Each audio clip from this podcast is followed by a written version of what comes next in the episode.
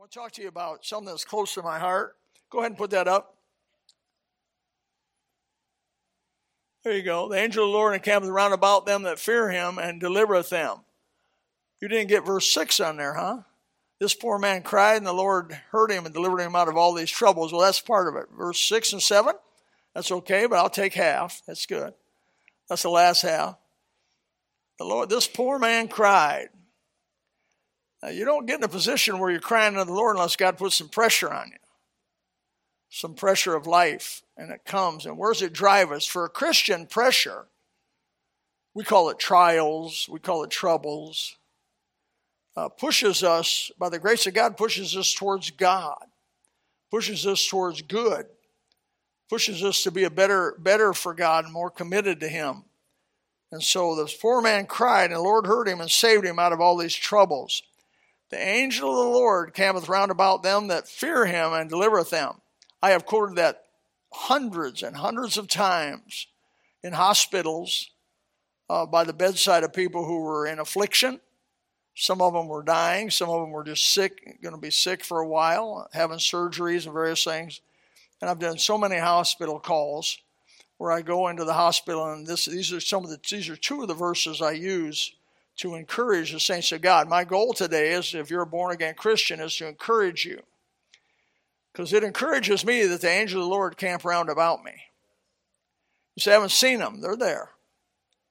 And if you've lived very long in Christ, many of you have stories of what we call near-death experiences, where God supernaturally somehow delivered you from a typically, would have been at least had it played out, a death experience.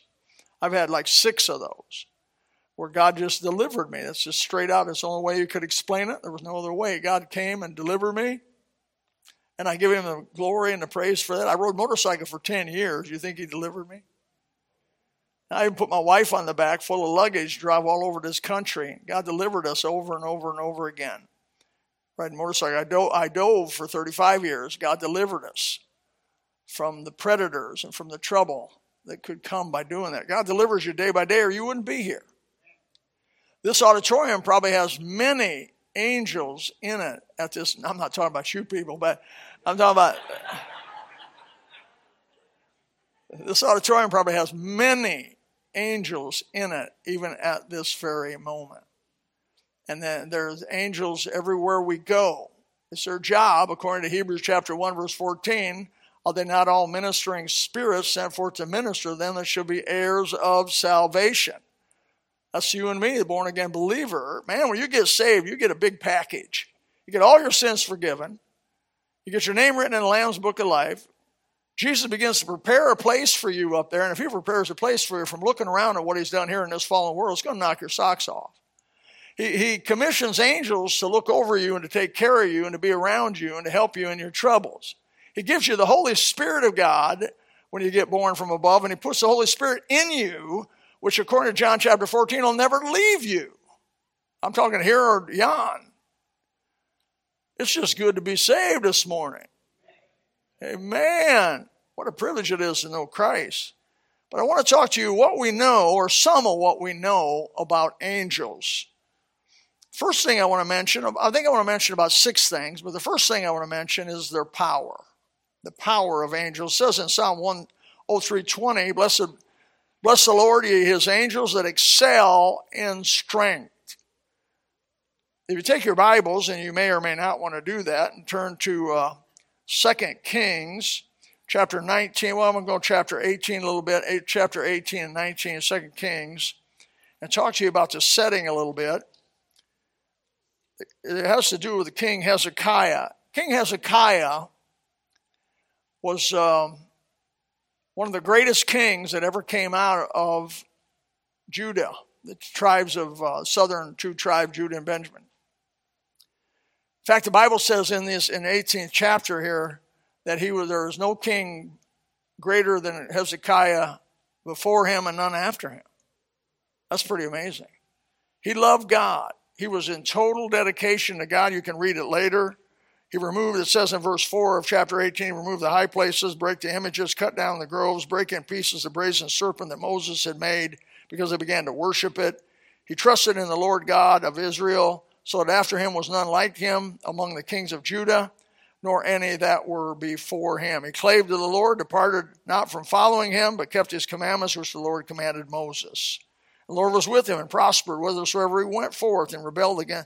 And, and Hezekiah rebelled against a king that had, had come in and conquered them, really. He came as his king, a Sennacherib, a big name of, for the country of Assyria, had come in. Now the country... The Syria was massive. It was a it was a power of the of the day. They came in. They took the ten northern tribes. There were twelve tribes of Israel. There were two southern tribes, ten northern tribes. Uh, in seven twenty-one uh, B C, these the ten northern tribes separated away from the two southern tribes. Many of you remember that after Solomon and uh, Rehoboam and Jeroboam. Jeroboam took the ten northern tribes with him, and Rehoboam took the two tribes uh, with him in Jerusalem area there. And so for about two hundred ten years, those ten tribes existed separate from the two tribes below. But they were wicked, and the sin of Jeroboam was idolatry and didn't follow God. And so God judged them over and over and over again, eventually brought this country of Assyria in to conquer them. Took them, not just did it conquer them, they took all the people of the land out of the land and took them to Assyria. It was, it was horrific. It was a horrific judgment. Now this... This country, after this Assyria came with his commander Sennacherib, came down after he had taken these ten tribes and, and conquered all their cities and devastated them. He came down to attack Jerusalem. Now, Hezekiah was in Jerusalem. Well, Hezekiah tried to get him to leave by taking, by taking some gold out of the city and some silver out of the city and paying him. Try to say, if I pay you this, this reward, I think it was... Uh, three hundred pounds of gold and one thousand pounds or so of silver. And if you, if I give you this money, would you leave? Well, he gave him the money, but he didn't leave. And he came down with one hundred eighty-five thousand soldiers. one hundred eighty-five thousand soldiers surrounded this city of Jerusalem. I don't give you some background here. And so it was a big deal. It was uh, really not possible for Jerusalem to win. It was a lose-lose situation. Uh, they had a man called Rabshakeh, which was a spokesman for Sennacherib, and he got in there and knew their language, and he started talking to them and telling them, uh, uh, you know, don't expect your God to deliver you. Hezekiah, I don't know what he's thinking, because no other no other God of, and he started naming city after city. Their God didn't deliver them. Their God didn't deliver them. This city over here, this country, they, their God didn't deliver them. And he went through this big, long list of people who who uh, their God didn't deliver them. And says, why would you think your God is going to deliver you? Don't you, don't you believe uh, Hezekiah? Now, amazingly, guess who was in the city of Jerusalem during Hezekiah's reign? A man named Isaiah. You know, he wrote a book of sixty-six books, sixty-six chapter book. Isaiah is a phenomenal book, phenomenal book.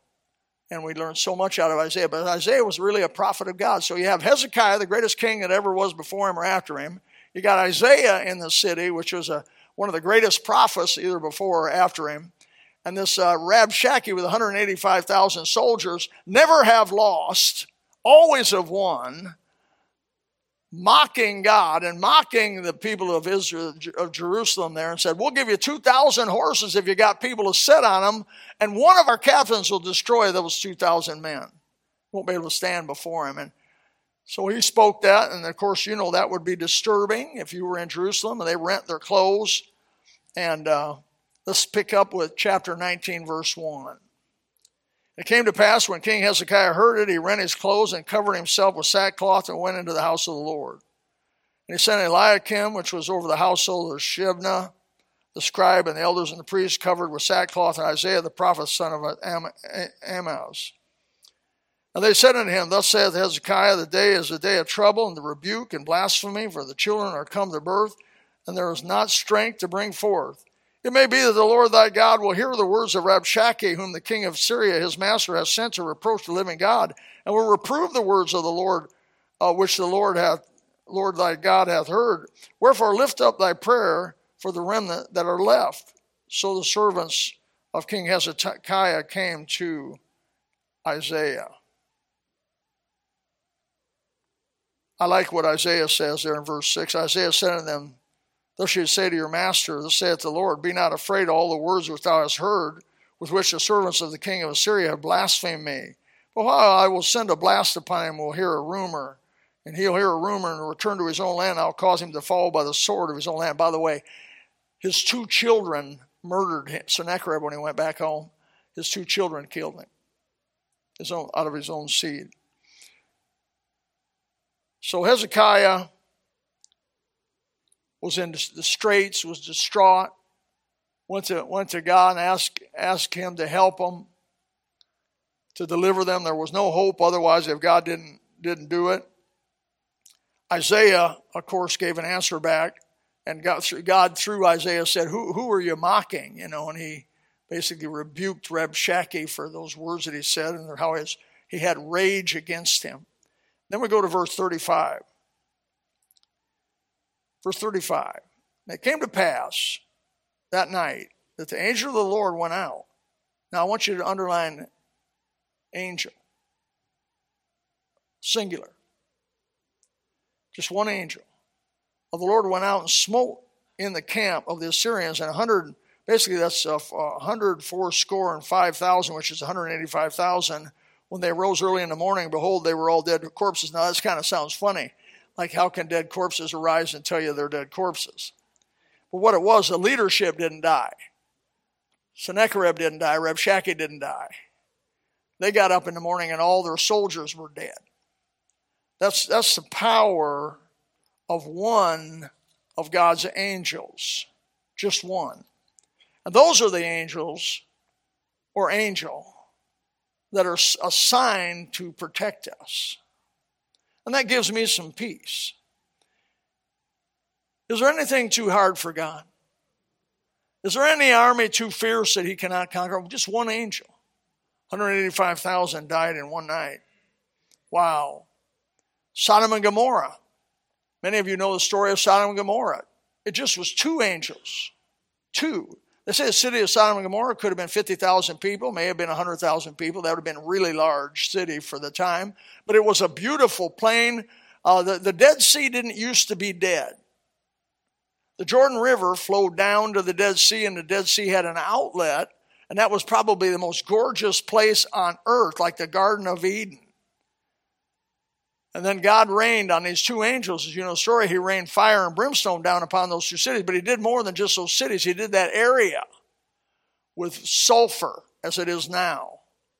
And it stopped the flow of the Jordan out the other end. And when you bring water into an area and don't let water go out of an area, it becomes dead.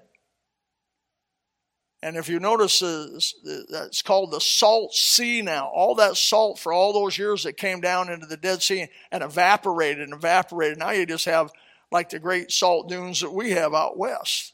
That's the Dead Sea. In fact, some of you people just got back from there. You can literally go out in the water in the Dead Sea and you float vertically. If I remember right, I floated vertically right up to here. And I was in the water. I floated vertically up to this place where the water was right here. It's amazing. You can lay down. And they're just buoyant because there's so much uh, dissolved solids in the water compared to normal water. It was interesting. By the way, if you got a cut, it burns. I don't know if you had it got in there. Boy, you got some cuts on you. You'll find that that's salt water. But that's what God did with just two angels. So what the conclusion is, what we know about angels is we know that angels are powerful.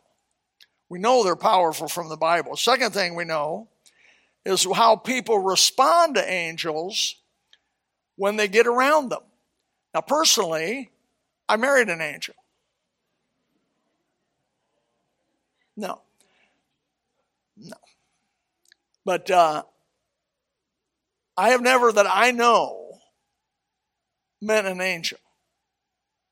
But I'm almost positive I have. I've had strange things come in my life, and people that I've talked to and picked up and talk, you know, that. Later on, I was like, who, who was that? Where did he come from? People in accidents will sometimes say and testify of this person that came and rescued them and then never disappeared. And it, you know, it could be a real person. It could have been an angel. You never know. The Bible talks about entertaining angels unaware. I believe we have, by the grace of God, if you entertain folks, try to do the will of God. But we see, what is a reaction? I, I've done a little study Bible-wide on a reaction of people when they get around angels. So angels are powerful. And then secondly, what we know about angels is how people respond to them. I think of the Roman soldiers at the tomb of Jesus. In Matthew chapter twenty-eight, verse two through four, it says, "And behold, there was a great earthquake. For the angel of the Lord descended," and again, just one, "from heaven and came and rolled back the stone from the door and sat upon it." This is Jesus' birth, uh, Jesus' grave. "His countenance was like lightning and his remnant white as snow. And for fear of the keepers did he shake, and became, the keepers did shake and became as dead men." Now, these weren't just any old keepers. These were Roman soldiers, and the Romans had real strict policies that when you were given a guard duty, if you let somebody escape while you were under the guard duty, they would take your life in exchange for the people who got loose or got free under your care. So these soldiers knew that if they didn't do what they were supposed to do, that their life was on the line. These are hardened Roman soldiers, trained to kill, trained not to have sympathy, uh, and had been doing it. Who knows how long they'd been doing it. These were the ones assigned to guard the grave of Jesus so somebody wouldn't come and take him by night and claim he got resurrected. That was the high priest asked Pilate to do that, so he did. He gave him, he gave him a guard. There was either four or six of these men there. The angel shows up. These, these hardened men had seen stuff that would you and I wouldn't even believe what they had seen, and yet look at their reaction. For fear of him, the keepers did shake and became as dead men. So we know in the presence of angels, typically in the Bible, people become weak, full of fear, and oftentimes fall down on the ground, and interestingly, face first. Joshua, when he was getting ready to take Jericho in Joshua chapter five, verse fourteen, fifteen, and he, an angel came to him, and the angel said, "Nay," he said, "Who are you?" And an angel said, "Nay, but as captain of the host of the Lord I am now come." And Joshua, which was a soldier, he had seen the ten plagues. He had seen great things God had done. Wouldn't be easily disturbed.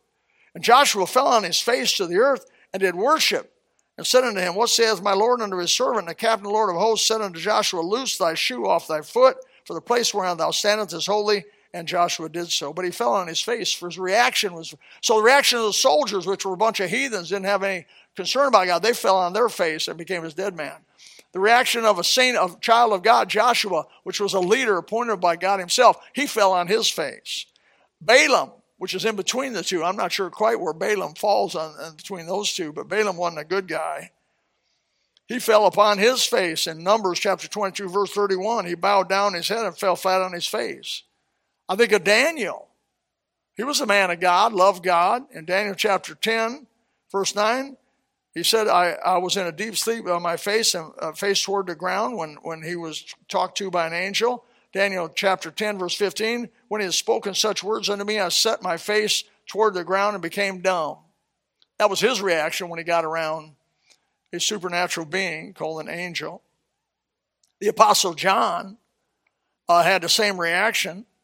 He said in Revelation twenty-two, eight, and I saw, and I, John, and I, John, saw these things and heard them. And when I had heard and seen them, I fell down to worship before the feet of the angel, which showed me these things.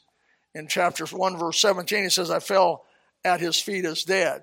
So we, what we do know about uh, people in the presence of angels is that you're not going to be big, tough, and brave if an angel shows up at your house. People say to me, well, if an angel show up, I'd believe. You wouldn't. If you won't believe without the angel, you won't believe with the angel. You got Moses and the prophets. If you won't believe with, with, with if you don't believe with Moses and the prophets, you're not going to believe though one were raised from the dead. That's what he said in Luke chapter sixteen to the rich man in hell. So today in the preaching of the Bible, if you won't believe in Christ with this kind of environment, you're not going to believe if some other supernatural event happened to you. Don't, don't kid yourself on that. But when you come into the presence of an angel or the presence of some supernatural being, the first thing that will happen to you is have a, a massive amount of fear come over you. And then weakness and reverence and humility. That's what happens to people in the presence of angels, the presence of supernatural being. Most appearances of angels, the first thing the angel will say is, fear not. Why? Because you're in fear. You're shaken by it. And he, he says that to help those that they're talking to. The third thing, I, what we know about angels, the third thing is how many there are. In some degree, God has told us how many angels there are. In Psalm sixty-six, sixty-eight, excuse me, seventeen, it says, the chariots of God are twenty thousand, even thousands of angels, and the Lord among them, the Lord is among them, and in Sinai, in the holy place. In Hebrews chapter twelve, verse twenty-two, in the New Testament, it says, but you are coming to Mount Zion, and to the city of the living God, the heavenly Jerusalem, to an innumerable company of angels. And I looked the Greek up. What the Greek word is, is myriad. Myriad of myriads is what the Greek says. Myriads of myriads of angels. And it's translated correctly in English, innumerable. How would you translate myriad? Myriads upon myriads of angels. And the King James tr- translator said the best way to translate it would be just make, they're just innumerable. Some people have tried to define that that's at least one hundred million angels, but I think there are way more than that. It wouldn't surprise me if there's an angel per person or more that God has made. And I'll tell you why in a minute. So the fourth thing we learn about angels, uh, that we know about angels, is, uh, is what they do. What do angels do?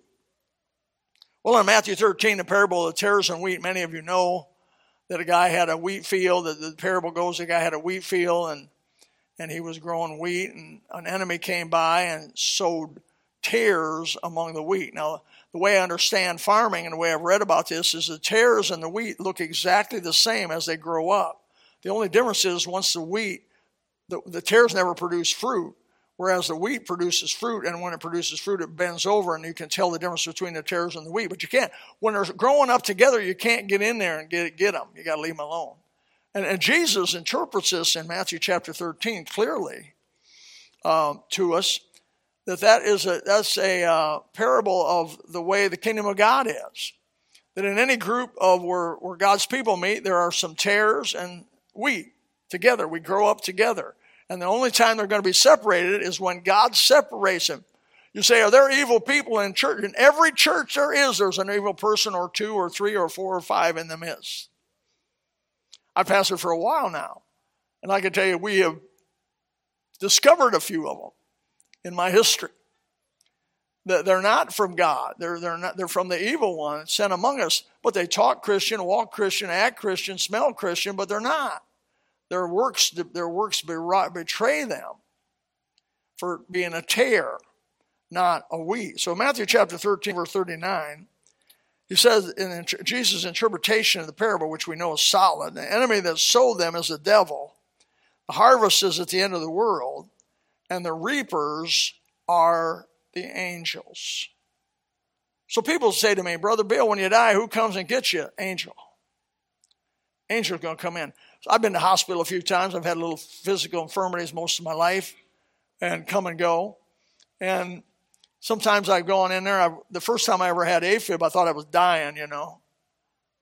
Myocardial infarction. Is that, is that the right word, Doc? Myocardial infarction? Yeah, I learned that from you. Myocardial infarction, I think, is fatal. But uh, I felt like I was dying, you know. I mean, I know my heart was going crazy, beating all over the place, you know. The, the the monitor was all over, and I thought, well, this is it. This is it. I get to go to heaven. Hey, Kathy, I'm sorry I didn't do more for you, but I hope you have a good life.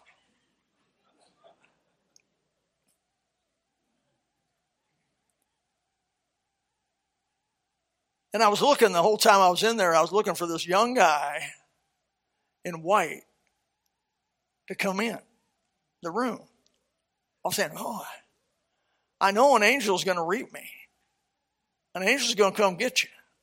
As a born-again believer, it's not a fearful thing, though it may be fearful when it happens, because just like Joshua fell down in the presence of the captain of the host of the Lord, I mean, and, and Daniel fell down in the presence of the host of the Lord, and, and, and so did John fall down in the presence of the Lord. I'm not saying I'm so big, tough, and brave that if an angel appears, I'm not going to do the same thing they did. I probably will. But it won't be the same kind of fear that the unsaved have when they sing.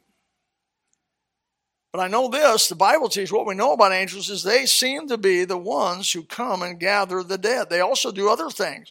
And from this, really from this same interpretation of parable, Jesus makes it clear. In Matthew chapter thirteen, verse, verse forty-one, they separate the wicked from the righteous. And the Son of Man shall send forth his angels, And they shall gather out of his kingdom all things that offend and them that do iniquity. So it's going to be the angel's job. Evidently, they know the difference between the saved and the unsaved. We can't tell by looking, right? Because we can't see on the heart, but God is able to do that. God's going to come in and separate. Yes, he's saved. No, he's not saved. Yes, she's saved. No, he's not saved.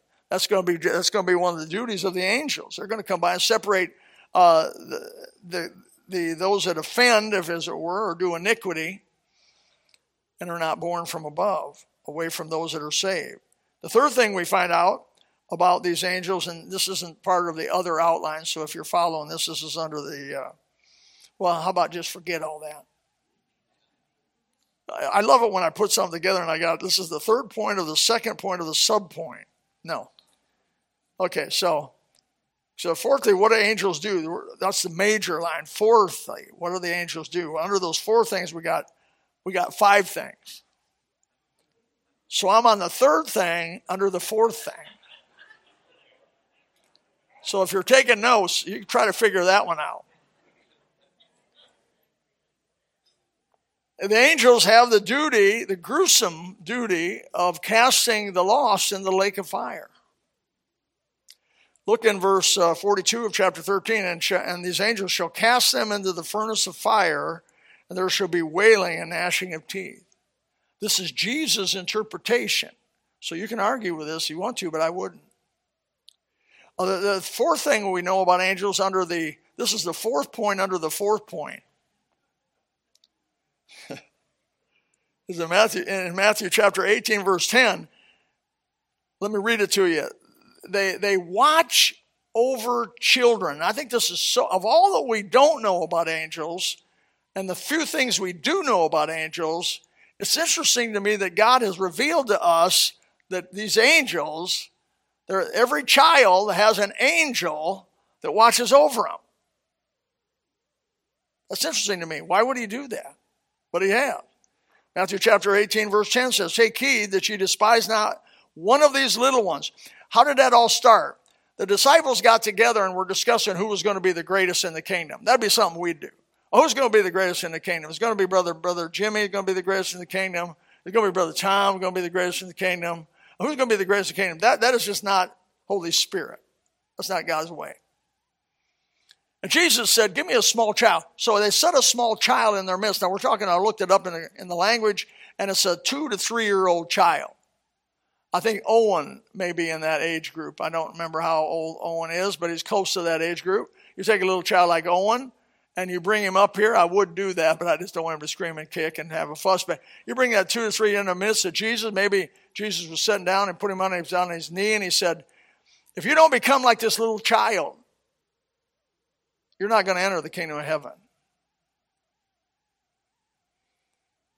Take heed that you despise not one of these little ones as a two to three-year-old child. For I say unto you that in heaven their angels do always behold the face of my Father which is in heaven. That's where we get the idea of guardian angels. You've heard the term guardian angels?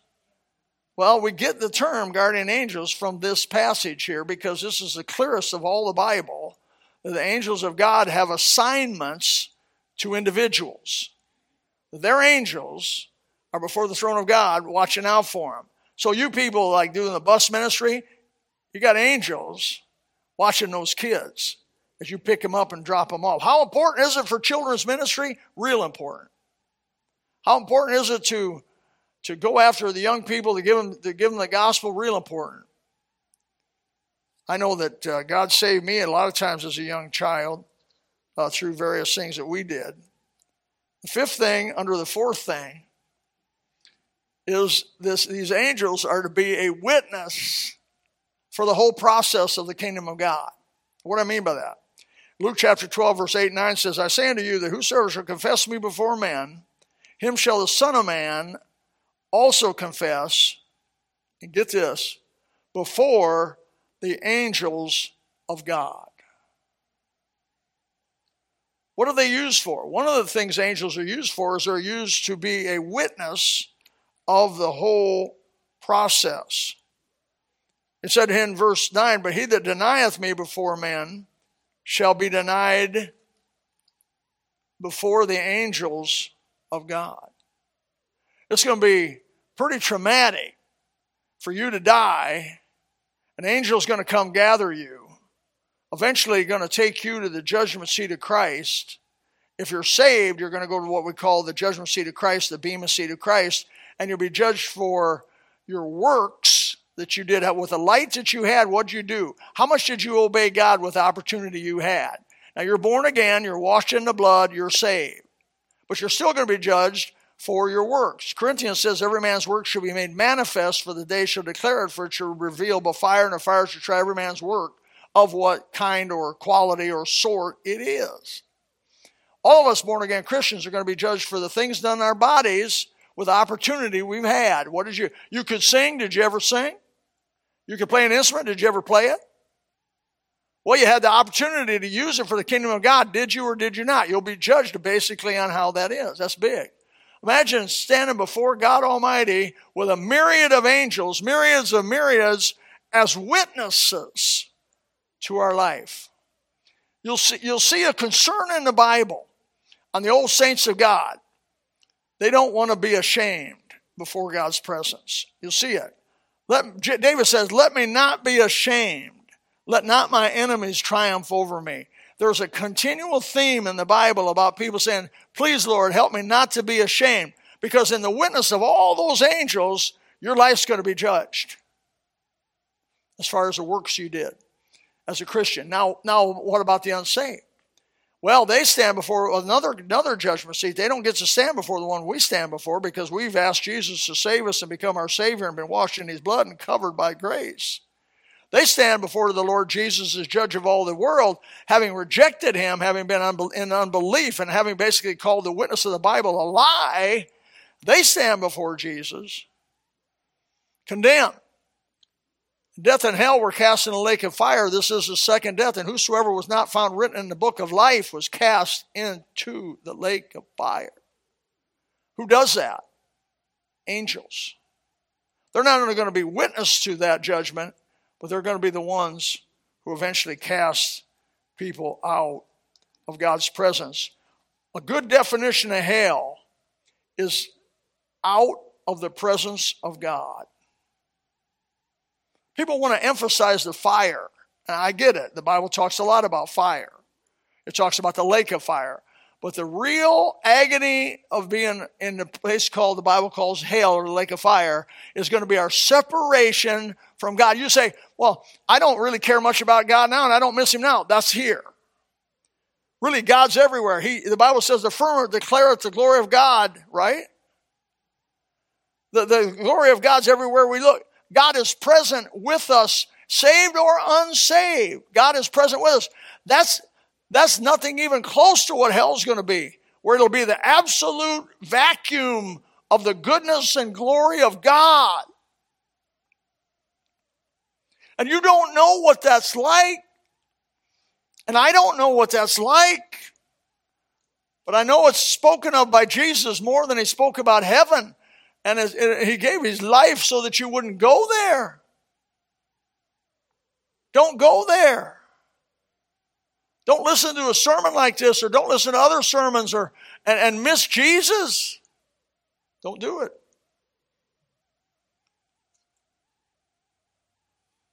The sixth thing that we know about angels is they want to do God's will. They're basically God's workers.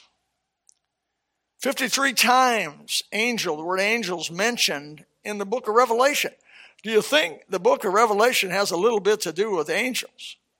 No book in the whole Bible comes close to the number of mentions of angels in the book of Revelation. Man, angels are a big part of the tribulation period, seven years. Because angels in the whole Old Testament are mentioned ninety-nine times.